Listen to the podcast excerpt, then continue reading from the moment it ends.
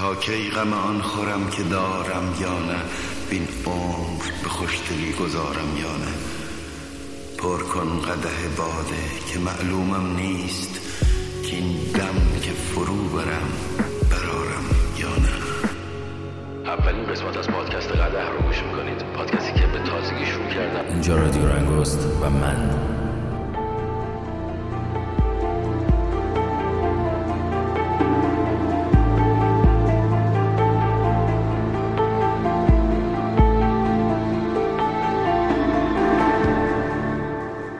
من میزبان شما مخلص شما ایمان ابو حمزه سلام خوش اومدید به اپیزود دهم از پادکست قده می‌دونم می‌دونم مدتی اپیزود دهم با تاخیر داره به دست شما می‌رسه.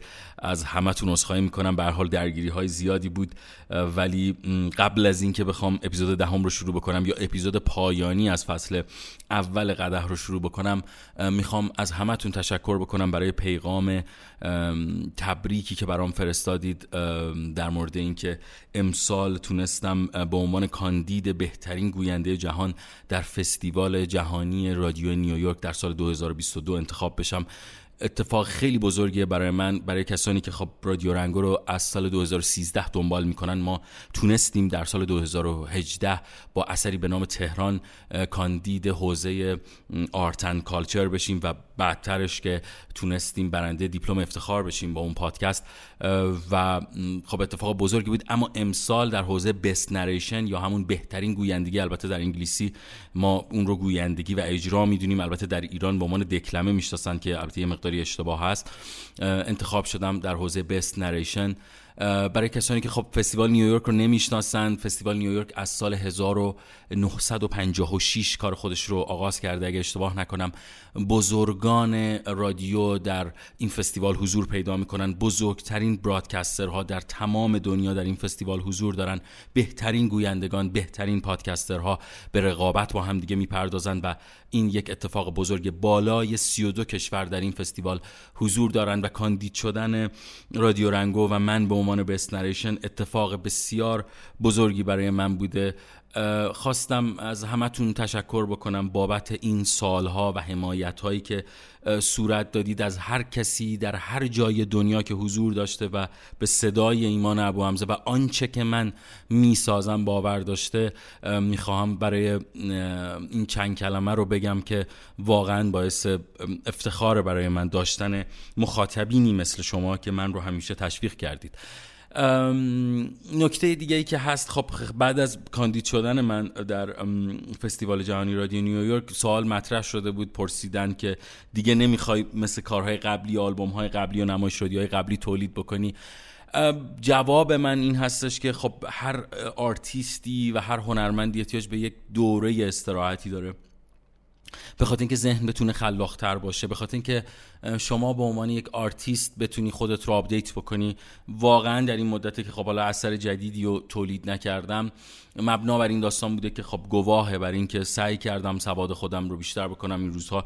درگیر کتاب های مختلفی شدم برای اینکه بتونم جامعه خودم و ساختار جامعه خودم رو بیشتر بشناسم و تعریف درست‌تری بتونم به عنوان یک انسان از عشق پیدا بکنم تا اگر محصولی رو تولید می‌کنم آنچه باشه که برای منه و به صورت یونیک باشه. نقد هایی که همیشه بر من ایمان ابو حمزه وارد بود که خب به حال کار خوبه همه چی اوکیه و شما خیلی بلند مدت و بر زمان زیادی برای تولید حتی یک اثر می‌ذارید. دلیل به خاطر این هستش که واقعا زمان زیادی می‌بره که یک کاری تولید بشه. مثلا خب کاری به نام اولین پگاه من یادم میاد دو ماه سه ماه صرف نوشتن کار بود. انتخاب موسیقیش که بخوای موسیقی رو پیدا بکنی و خب اصولا من سعی می‌کنم که موسیقی ها رو اجازه رسمی بگیرم از خالق اون اثر خب اینها زمان می‌بره. در انتها هم واقعا می‌خوام از همسرم تشکر بکنم چون واقعا اگر نبود امسال آخرین یه جورایی حضور من در فستیوال جهانی رادیو نیویورک بود. یعنی تفکر خودم این بود به عنوان نماینده ایران و کسی که من رو هول داد واقعا به این سمت همسرم بود. ازش بسیار تشکر می‌کنم. خب بریم سراغ کتاب و قسمت آخر از فصل اول پادکست قدف و باز هم میگم منتظر فصلی بهتر و بهتر باشیم بریم یه چیزی گوش بکنیم برگردیم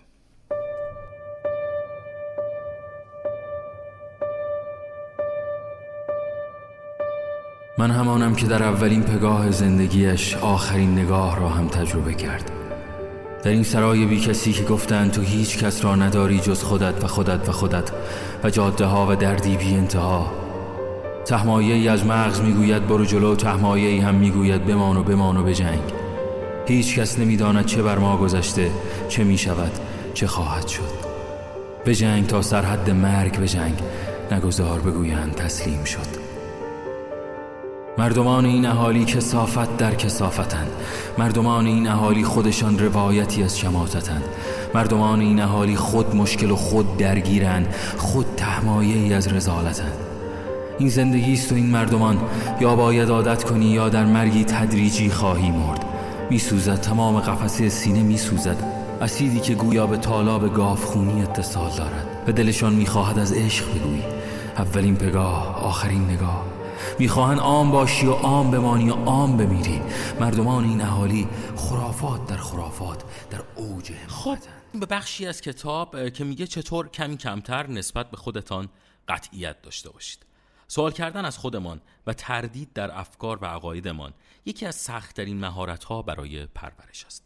اما امکان پذیر. اینجا تعدادی سوال آوردم که به پرورش عدم قطعیت بیشتر در زندگیتان کمک خواهد کرد. سوال یک اگر اشتباه کرده باشم چه؟ میگه یکی از دوستانم اخیرا نامزد کرده. خواستگارش درست حسابیه مشروب نمی‌خوره اونو نمی‌زنه بدرفتاری نمی‌کنه صمیمیه و شغل خوبی داره. اما از بعد از نامزدی برادرش بیوقفه به او درباره تصمیمات بچگانه زندگیش گوشزد می‌کنه. هشدار میده که بودنش با این مرد به او صدمه می‌زنه که دارد مرتکب اشتباهی میشه که کارش درست نیست. هر وقت که دوستم از برادرش می‌پرسه مشکل تو چیه؟ چرا اینقدر اذیت می‌کنی؟ طوری رفتار می‌کنه که انگار مشکلی وجود نداره. انگار هیچ چیزی درباره نامزد خواهرش او را اذیت نمی‌کنه و اینکه فقط داره سعی می‌کنه که کمک کرده باشه و مراقب خواهر کوچکش باشه. اما واضح که چیزی که او را اذیت می‌کنه شاید به خاطر تردیدهای خودش نسبت به ازدواجه. شاید قضیه یک رقابت برادر و خواهرانه باشه. شاید حسادت باشه. توی این بخش کتاب مارک منسن خیلی به سادگی داره میگه که گاهی اوقات ما یک کاری درستی رو انجام میدیم و ناخداگاه بعضی موقع آدمهایی باعث این میشن که ما قطعیتمون از بین ببریم و اصولا آدمهایی وجود دارن که با حرفهایی با گفته مثلا سر کار جدید میریم و میگن که به نظر من خب این شرکت خیلی خوب نیست. حالا به خاطر که مثلا برادر برادر برادر فلانی تجربه بعدی تو اون شرکت داشته دلیل نمیشه که خب اون شرکت جای بدی باشه برای کار کردن. یا اگر مثلا به نسبت ازدواج که متاسفانه در جامعه ایران خب خیلی زیاده. یعنی تا موقعی که شما یک اکشنی یک کاری انجام می‌دید و اون کار می‌تونه تصمیم بزرگی باشه و همین که شما جرأت انجام دادنشو داشتید ادعی بر این میان که شما اشتباه کردید و من اگه باشم این کار نمی‌کنم و فلان. حرف دقیقا اینجاست. اما نکته ای که جالبه اینه میگه اما مهم است. بدانید که وقتی از خود می‌پرسید لزوما به این معنی نیست که واقعا اینطور هستید.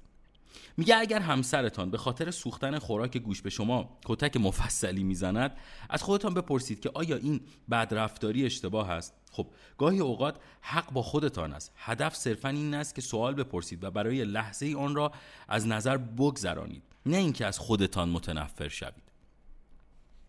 شاید یادآوری است که برای اینکه هر تغییری در زندگیتان رخ دهد حتما باید درباره چیزی اشتباه کرده باشید. اگر همانطور نشسته اید و روزها پشت سر هم آزرد خاطر هستید پس یعنی با چیزی اساسی در زندگیتان از قبل مشکل دارید و تا وقتی که نتوانید برای یافتن آن از خودتان سوال کنید هیچ چیزی تغییر نخواهد کرد. منظور اینجا کاملا واضحه. یعنی بعضی از ماها تمام اتفاقاتی که افتاده رو به خاطر تصمیمی که الان انجام دادیم. مثلا رفتیم توی شرکتی شرکت خوب نبوده و به قطعیت نرسیدیم راجع به تصمیمی که گرفتیم. حالا راجع به ازدواج و هر مسئله دیگه. کامل ترش می‌کنه مارک منسن به خاطر که مطلب جا بیفته. میگه اگه اشتباه کرده باشم معنیش چیست یا معنایش چیست؟ میگه افراد بسیاری می‌توانند از خودشان بپرسن که آیا اشتباه می‌کنن یا نه. اما عده اندکی قادرن قدم بعدی را بردارن و اعتراف کنند که اگر اشتباه کردن معنایش چیست. علتش این است که معنای احتمالی پشت اشتباهمان اغلب دردناک است. این نه تنها ارزش های ما را زیر سوال می‌برد بلکه ما را وادار می کند که در نظر بگیریم که ارزش متفاوت و متناقض چه شکل و شمایلی خواهد داشت. ارسطو نوشت که یکی از نشانه های ذهن آگاه این است که چیزی را از نظر بگذراند بدون اینکه آن را بپذیرد. خیلی جمله عجیبیه. میگه ارسطو یه بار دیگه این جمله رو می‌خورم میگه یکی از نشانه های ذهن آگاه این است که چیزی را از نظر بگذراند بدون اینکه آن را بپذیرد. توانایی نگاه کردن به ارزش های متفاوت و ارزیابی آنها بدون به کارگیریشان شاید مرکزی ترین مهارت لازم برای تغییر زندگی خود به شکلی معنادار باشد. در مورد برادر دوستم سوال او از خودش باید این باشد که اگر درباره ازدواج خواهرم اشتباه کرده باشم معنایش چیست؟ اغلب پاسخ به چنین سوالی بسیار سرراست خواهد بود. پاسخهایی شبیه من یک احمق خودخواه یا متزلزل و یا خودشیفته هستم. اگر او واقعا در اشتباه باشد و نامزد خواهرش خوب و سالم و شاد باشد واقعا هیچ راهی برای توجیه رفتار خودش ندارد. به جز از طریق تردیدهای نفس خودش و ارزشهای مزخرفش. او فرض می کند که می‌داند چه چیزی برای خواهرش از همه بهتر است و اینکه خواهرش نمی‌تواند تصمیمات اساسی زندگیش را خودش بگیرد. فرض می کند که مسئولیت تصمیم گیری برای خواهرش با اوست. مطمئن است که حق با خودش است و دیگران همه حتما اشتباه می کند اعتراف به این نوع حق به جانبی حتی پس از روشن شدن و مشخص شدن موضوع کار دشواری است و دردناک. به همین خاطر است که افراد اندکی سوالات دشوار بالا را می‌پرسند اما سوالات کاوشگرانه برای پی بردن به مشکلات بنیادی که رفتار نفرت انگیز ما را برمیانگیزد ضروری است. سوال سه. آیا در اشتباه بودنم مشکلی بهتر از مشکل فعلیم برای خودم و دیگران خواهد ساخت یا مشکلی بدتر؟ این سوال این سوال محک اصلی برای تعیین این است که آیا ارزش های واقعی محکمی داریم یا اینکه کودن های عصبی هستیم که عصبانیتمان را سر همه از جمله خودمان خالی می‌کنیم؟ هدف در اینجا این است که ببینیم کدام مشکل بهتر است. چون به هر حال همانطور که پاندای معیوس هم گفت مشکلات زندگی بی پایان است. خیلی ساده و سعی می‌کنه در مثالهایی راجع به این قصه بگه. اگه دوست دارید برید این بخش کتاب رو می‌تونید کاملتر هم بخونید. ولی هدف اصلی این هستش که ما در مورد خودمون قطعیت این که اصولا ذهن ما رو به این سم می‌بره که حتما این اتفاق افتاده. شاید دلیل اصلیش به خاطر اینه که بعضی اوقات ما تفکر اینه که چون یه اتفاقی افتاده و ما تجربه تلخی نسبت به اون موضوع داریم گاهی اوقات و اغلب اوقات زندگی به ما یا ذهن ما به این میگه که خب از اگر این اتفاق قبلا افتاده و دقیقا همون شکل بوده پس می‌تونی یک بار دیگه اتفاق بیفته. باز هم میگم برمیگردیم به صحبت به قول معروف و اون نوشته ارسطو که میگه یکی از نشانه های ذهن آگاه این است که چیزی را از نظر بگذراند بدون اینکه آن را بپذیرد. خب نکته بعدی و یا بخش بعدی که می‌خوایم راجع بهش صحبت بکنیم در مورد بخشی که خب میگه شکست راه پیشرفت است و خب یه جمله کلیشه‌ایه که شما از به قول معروف دهان بسیاری از سخنرانان انگیزشی هم میشنوید. و یک داستانی رو تعریف می‌کنه که میگه در سال 2007 از دانشگاه فارغ تحصیل شدم. دقیقا موقع بحران اقتصادی و رکود بزرگ. سعی کردم وارد بدترین بازار کار 80 سال اخیر شوم. تقریبا همون زمان دریافتم که کسی که سهم اجاره یکی از اتاقها در آپارتمانم رو می‌داد هیچ اجاره ای در سه ماه گذشته نداده است. وقتی که با او روبرو شدم گریه کرد و بعد ناپدید شد. من و هم دیگر ماندیم تا همه اجاره را بدهیم. به درود ای پس ها شش ماه را روی مبل یکی از دوستانم سپری کردم. شغلهای عجیب غریبی را پشت سر هم ردیف کردم و سعی کردم تا حد امکان بدهی کمتری بالا بیاورم و به دنبال شغل واقعی میگشتم. مارک ونسم داره میگه در سال 2007 در مورد زندگی خودش. می‌گویم من خوش شانس بودم چون وقتی وارد دنیای بزرگسالی شدم از اول یک شکست خورده بودم. من از پایین ترین کف شروع کردم. این اصولا بزرگترین ترس هر کسی در مقاطع بعدی زندگیش است. روبرو شدن با فرصتی برای شروع کسب و کار جدید یا تغییر حرفه یا ترک شغل. من نمی توانستم آن ترس را از همان آغاز کار تجربه کنم. امیدوار بودم اوضاع بهتر شود. خب در مورد یه بیزینسی میگه که خب مارک منسن شروع کرده میگه شکست خود یک مفهوم نسبی است. اگر معیارم این بود که به یک انقلابی آشوب طلب کمونیست تبدیل شوم آن موقع ناتوانی کامل من در کسب هر گونه درآمدی بین سالهای 2007 و 2008 یک موفقیت فوقالعاده و انگیزه اساسی محسوب می‌شد. اما اگر همچون اکثر مردم معیارم این بود که صرفا اولین شغل جدی که می‌توانست هزینه هایم را پس از فارغ تحصیلی بپردازد بیابم این ناتوانی در کسب درآمد شکستی غم انگیز محسوب می‌شد.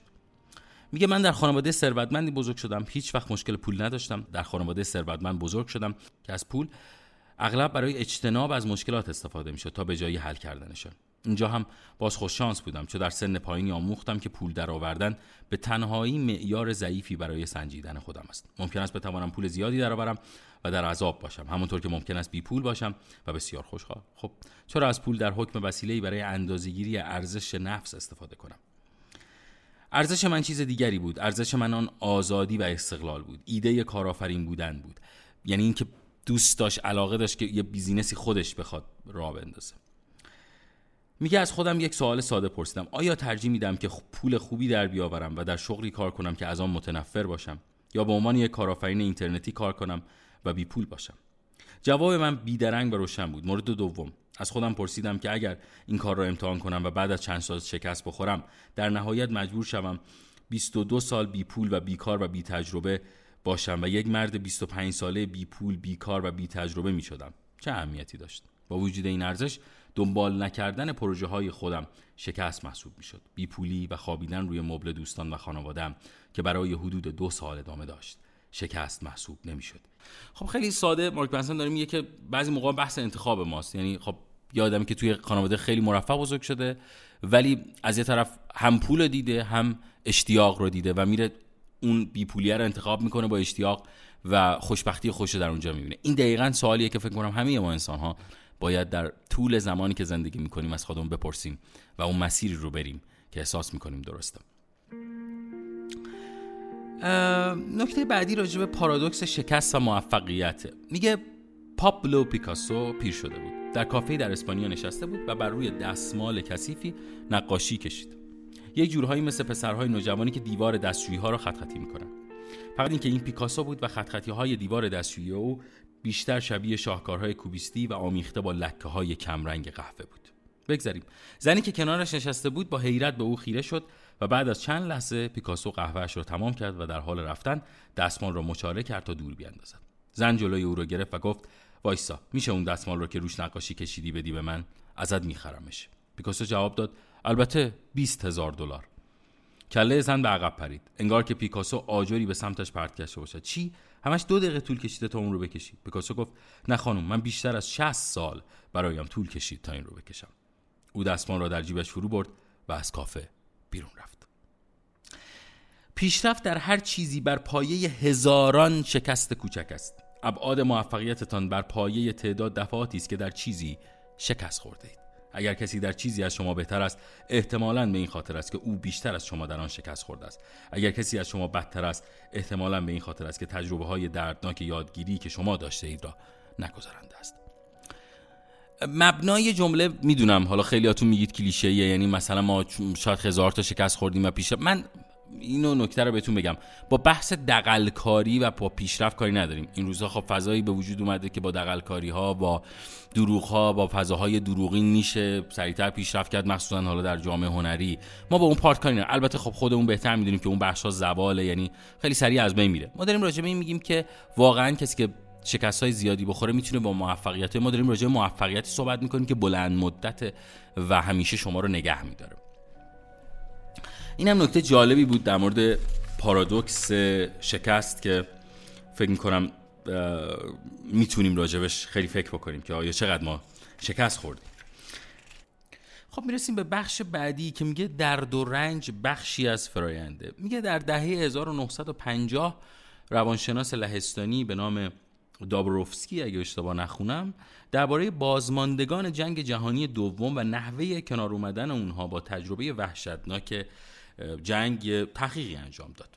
اونجا لهستان بود و همه چیز خیلی فجی مردم قطعی داشتن کشتار بود بمباران بود و از اینجور چیزها تجاوز شده بود به خیلی در لهستان. و اگر به دست نازی ها شما میافتادید دیگه کار تموم بود. چند سال بعد به دست دولت شوروی میفته و اون میره تحقیقاتی انجام میده.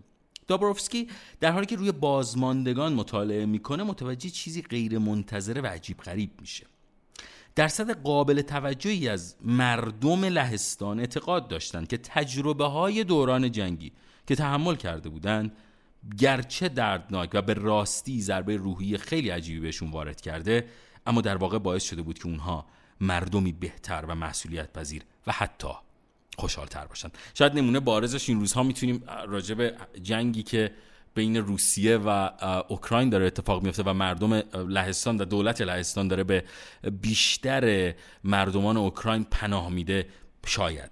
می‌تونه بخشی دلیلش هم به خاطر همین باشه. یعنی در دو رنج و آنچه که در زندگی ما اتفاق میفته می‌تونه از ما انسان بهتری بسازه. ما اصولا در دو رنج رو می‌کشیم ولی اغلب ما و اشتباه اغلب ما این هستش که اون درد و رنج رو احساس می‌کنیم که چرا ما بعد اون درد و رنج رو میکشیدیم یا چرا بعد من این اتفاق افتاده.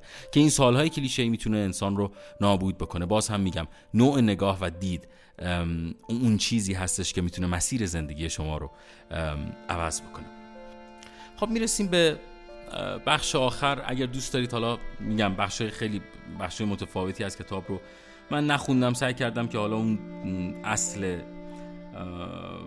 منظور مارک منسون رو خدمتون بگم. میگه و بعد شما میمیرید. این فصل آخر کتاب هست. میگه خودت به دنبال حقیقت بگرد و من آنجا منتظرت هستم. میگه این آخرین چیزی بود که جاش به من گفت. یکی از دوستاش. این را به صورت تنامیزی گفت و سعی کرد حرفش عمیق به نظر برسد. و همزمان کسانی را که سعی می‌کردند عمیق به نظر برسند مسخره کند. او مست و نشه بود. دوست خوبی بود. متحول کننده ترین لحظه زندگی من وقتی رخ داد که 19 سال داشتم. دوستم جاش من را به جشنی کنار دریاچه کمی بالاتر از دالاس در تگزاس برده بود. چند آپارتمان روی یک تپه ساخته بودند و پایین تپه یک استخر بود و پایین استخر صخره مشرف به دریاچه بود. صخره کوچکی بود. شاید حدود 9 متر ارتفاع داشت. قطعا به اندازه بلند بود که دچار تردید بشوید و نپرید. اما با ترکیب الکل و فشار اطرافیان آن تردید می توانست با آسانی از میان برود. کمی بعد از رسیدن به جشن جاش و من هم با هم در استخر نشسته بودیم و همچون هر جوان کفری دیگر آبجو می نوشیدیم و با هم و با هم صحبت می کردیم ما درباره مشروع و گروه های موسیقی و دخترها و تمام کارهای جالبی که جاش آن تابستان پس از ترک مدرسه موسیقی انجام داده بود صحبت می کردیم. درباره نواختن با هم در یک گروه موسیقی و نقل مکان به نیویورک سیتی آرزوی محال در آن زمان صحبت می کردیم. ما فقط بچه بودیم. من کمی بعد در حالی که به صخره بالای دریاچه اشاره می کردم پرسیدم میشه از اونجا پرید پایین؟ جاش گفت آره بچه ها اینجا همیشه این کارو می‌کنن. تو هم این کارو می‌کنی؟ شانه هایش را بالا انداخت شاید خواهیم دید. هوا که تاریکتر شد من و جاش از هم جدا شدیم. من را دختر آسیایی خوشگلی سرگرم کرده بود که از بازی های ویدیویی خوشش می آمد و این برای من که نوجوانی خورده بودم معادل با برنده شدن در قره کشی بود. او هیچ تمایلی به من نداشت اما برخوردش دوستانه بود و اجازه می‌داد من صحبت کنم. پس من هم شروع به صحبت کردم. پس از چند دابجو آنقدر شجاعت به دست آوردم که که از او بخواهم با من به خانه یا آنجا برویم و کمی خوراکی بگیریم و او هم موافقت کرد.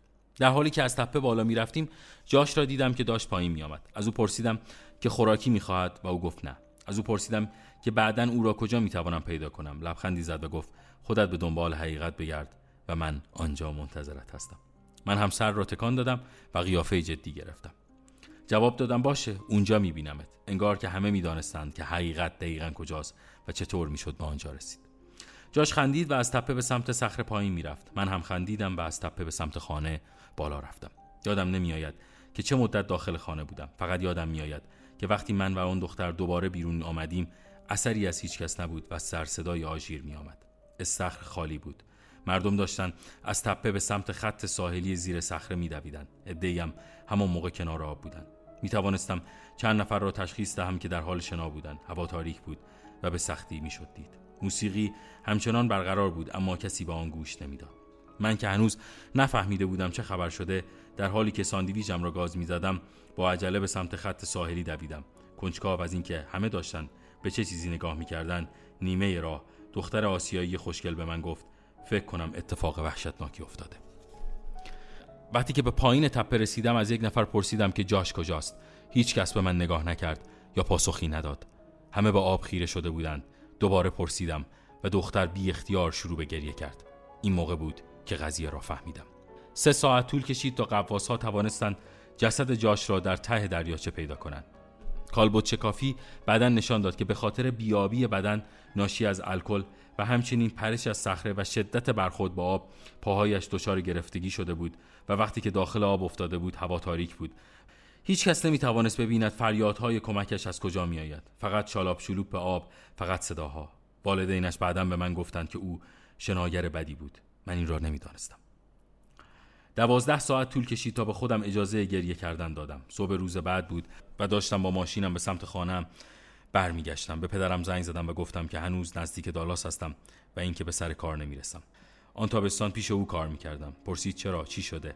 همه چی رو به راهه و اون موقع بود که بغزم ترکید. سیل اشک شیون فریاد و آب ببینی ماشین را کنار خیابان متوقف کردم و تلفن را در دستم فشار دادم و گریه کردم. همانطور که یک بچه پیش پدرش گریه می‌کند. آن تابستان دچار افسردگی شدیدی شدم. فکر می‌کردم قبلا افسردگی را تجربه کردم اما این سطح کاملا سطح جدیدی از پوچی بود.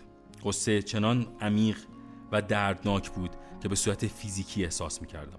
کسانی می آمدند و سعی می کردند که به من روحیه بدهند و من همانطور می نشستم و می شنیدم که حرفهای خوبی می زنند و کارهای خوبی می کردند تشکر می کردم و به آنها می گفتم که لطف کردند که به من سر می زنند.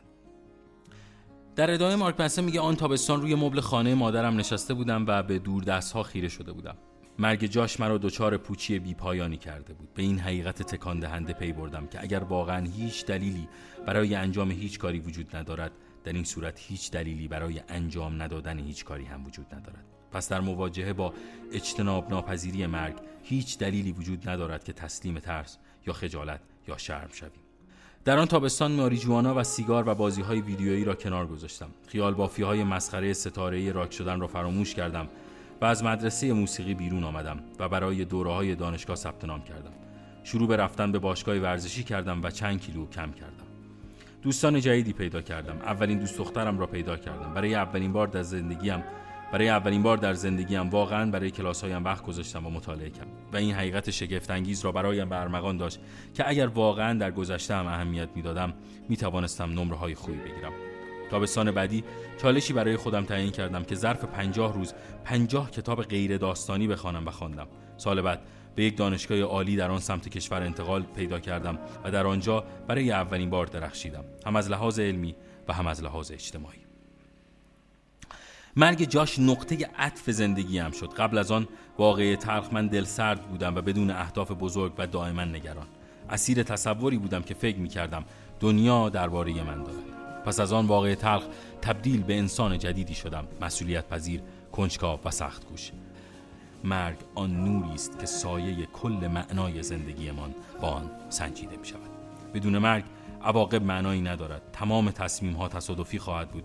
و تمام معیارها و ارزش هایمان ناگهان صفر می شود خب حرفای پایانی مارک منسن فکر می کنم به همه ما داره میگه که چه اتفاق اساسی در زندگیش افتاد و اونم مواجهه اون با مرگ بود. از دو جنبه. یکی حرفی که به دوستش زده بود و باعث اون اتفاق شده بود که به مارک منسن میگه که چقدر صحبت ما حرف های ما می‌تونه روی دیگران تاثیر بذاره و شاید یک کلام و یک جمله می‌تونه نحوه زندگی کسی رو واقعا می‌تونه هم به سمت تعالی ببره و یا حتی به سمت مرگ. و از جنبه دیگه واقعیت این بود که مارک منسن در اون سن با مرگ مواجه میشه و می‌فهمی که برخی از رویاهاش و حرفاش و تفکراتش غیر منطقی بوده و در این مدت در اون سن و در اون زمان جوانی یا نوجوانی به خودش دروغ می‌گفته که هرچند در بخش های دیگری از زندگیش هم اتفاق افتاده بود مخصوصا در همون زمانی که به این نتیجه رسیده بود که می‌تونه با سفر کردن به کشورهای مختلف بتونه احساس آزادی بکنه. و در نهایت به این نتیجه رسیده که در نیویورک الان ازدواج کرده و داره روی کتابهاش کار می‌کنه. این زندگی یک مسیری است که همه ما میریم و از یک نقطه شروع می‌کنیم و در یک نقطه حذف میشیم اما به شرط اینکه به خودمون دروغ نگیم. شما قسمت آخر از فصل اول پادکست قده رو گوش دادید. ما بخشهایی از کتاب هنر ظریف رهایی از دغدغه ها رو خوندیم. این کتاب بیشتر مثالهاش برای من جالب بود و واقعا شروع خوبی برای فصل دوم پادکست قده بود. به زودی با فصل دوم قده برمیگردیم و امیدوارم همه شما که الان دارید صدای من رو میشنوید در فصل دوم مهمان رادیو رنگو همچنان بمونید. مراقب خودتون باشید.